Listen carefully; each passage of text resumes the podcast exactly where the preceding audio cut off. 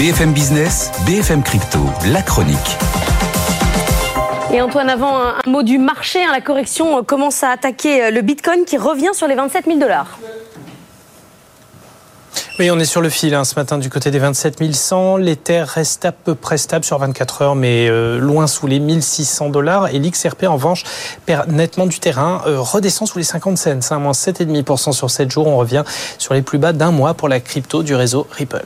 Alors justement, on parlait euh, cybersécurité. Israël s'est associé à Binance pour aller traquer des comptes de criminels. Expliquez-nous.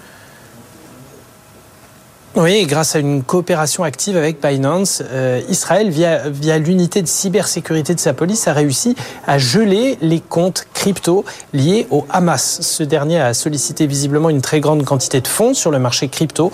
Après avoir organisé une campagne de dons, c'était, semble-t-il, un des aspects importants de la mise en place des attaques du 7 octobre.